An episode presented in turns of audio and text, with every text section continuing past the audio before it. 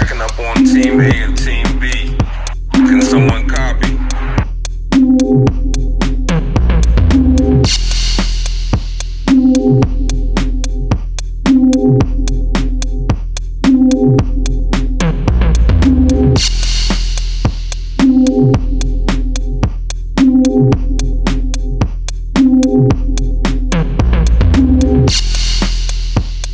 In the AM, we